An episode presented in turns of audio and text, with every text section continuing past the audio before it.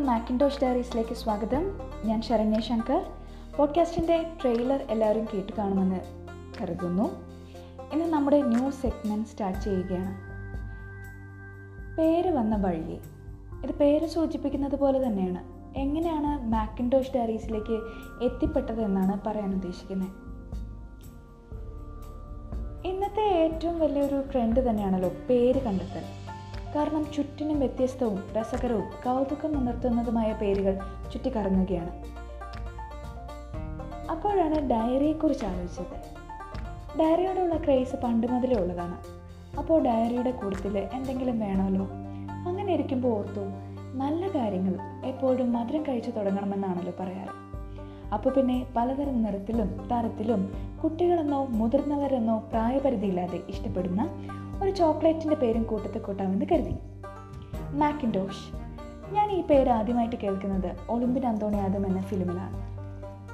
അന്ന് മുതലേ ഒരു കൗതുകമായിരുന്നു ഈ പേര്. അങ്ങനെ മാക്കിൻഡോഷും ഡയറിയും കിട്ടി. അപ്പോൾ ഒരു ക്യാപ്ഷനും കൂടി വേണ്ടേ എന്നാലോചിച്ചു. പറ്റിയൊരു ക്യാപ്ഷനായിട്ട് ചിന്തിച്ചപ്പോൾ ഡയറിയുടെ പർപ്പസിനെ കുറിച്ചിട്ട് ആലോചിക്കാൻ തുടങ്ങി. ഒരു സാധനം തന്നെയാണെങ്കിലും പലരും പലർക്കും ഉപയോഗം പലതാണ്. പറ്റെഴുതാനായിട്ട് ഉപയോഗിക്കുന്ന കച്ചവടക്കാരും കസ്റ്റമേഴ്സിന്റെ ഡീറ്റെയിൽസ് എഴുതാനും സെയിൽസ്മാനും അളവും ഡിസൈൻസും വരയ്ക്കുന്ന ടൈലേഴ്സും അങ്ങനെ പോകുന്നു ഉപയോഗങ്ങൾ. എന്നാൽ ഡയറി എടുത്ത് ശീലമായതിനാൽ മനസ്സിൽ വരുന്ന കാര്യങ്ങൾ ഒരു പക്ഷേ സന്തോഷമോ ദേഷ്യമോ കുറച്ച് കുറുമ്പോ അതിൽ അത് മൊത്തം അപ്പാടെ എഴുതുമ്പോൾ ആ ഡയറിയിലേക്ക് എഴുതുമ്പോൾ എന്തെന്നില്ലാത്തൊരു ആശ്വാസമാണ്. നിങ്ങൾ ഇതുപോലെ ചെയ്തു നോക്കാറുണ്ടോ? ഇല്ലെങ്കിൽ ഒരു തവണയെങ്കിലും എഴുതി നോക്കണം. കാരണം മനസ്സിൽ എപ്പോഴെങ്കിലും ദേഷ്യവും ഒക്കെ തോന്നുമ്പം മറ്റുള്ളവരോട് പറയാണ്ട് അത് ഒരു ഡയറിയിലേക്ക് തന്നെ എഴുതി കഴിയുമ്പം വേറെ പ്രശ്നമൊന്നുമില്ല. നമുക്ക് കുറച്ച് ആശ്വാസം കിട്ടും. നമ്മുടെ മനസ്സ് ഫ്രീ ആവും. മറ്റുള്ളവരോട് പറയുമ്പോൾ അവരുടെ മൂടും കൂടെ പോകും. പിന്നെ അത് നമുക്കൊരു വിഷമം.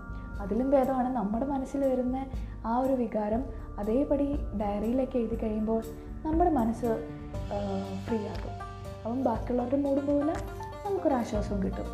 സോ അതെപ്പോഴെങ്കിലും ഒന്ന് എഴുതി നോക്കണം നിങ്ങൾ എപ്പോഴെങ്കിലും ഡയറി എടുത്ത് അപ്പോൾ അങ്ങനെ ആണ് മനസ്സിനെ കുറിച്ചിട്ട് മനസ്സ് പറയുന്ന കാര്യങ്ങൾ എന്ന ചിന്ത തെളിഞ്ഞു വന്നത്.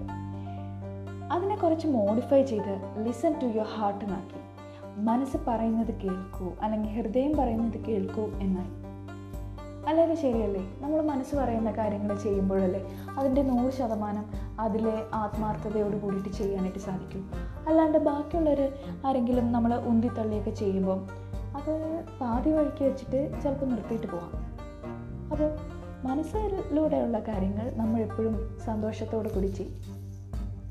അങ്ങനെയാണ് മാക്കിൻഡോഷ് ഡയറീസിന്റെ ജനനം.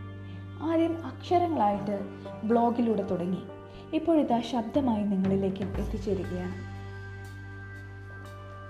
എല്ലാവരും സന്തോഷമായിട്ടിരിക്കുക പിന്നെ ഒരു പുഞ്ചിരി എല്ലാവർക്കും നൽകിയെന്ന് വെച്ചിട്ട് ഒന്നും സംഭവിക്കാൻ പോകുന്നില്ല. വലിയ ക്യാഷ് ചിലവൊന്നും ഇല്ലല്ലോ. പിന്നെ മാസ്കിന്റെ പ്രശ്നമാണെങ്കിലും കുഴപ്പമൊന്നുമില്ല. മാസ്ക് ഇട്ടാലും ചിരിക്കുവാണോ അല്ലയോ എന്നൊക്കെ നമുക്ക് ഒരാളുടെ കണ്ണ് നോക്കിയാൽ മനസ്സിലാവും. സംശയം ഉണ്ടെങ്കിൽ നിങ്ങളൊന്ന് ഒരു മാസ്ക് ഒക്കെ ഇട്ടിട്ട് കണ്ണാടിയിലേക്കൊന്ന് നോക്കി ചിരിച്ചു നോക്കിയിട്ട് ശരിയല്ലേ? നിങ്ങളുടെ കണ്ണിലൂടെ ആ ഒരു ഷൈനിങ് ചിരിയുടെ ആ ഒരു ഷൈനിങ് നിങ്ങൾക്ക് കണ്ണിലൂടെ കാണാനായിട്ട് സാധിക്കുന്നുണ്ട്. അപ്പം ആ ഒരു വൈബ് എല്ലാവരിലേക്ക് എത്തിക്കുക.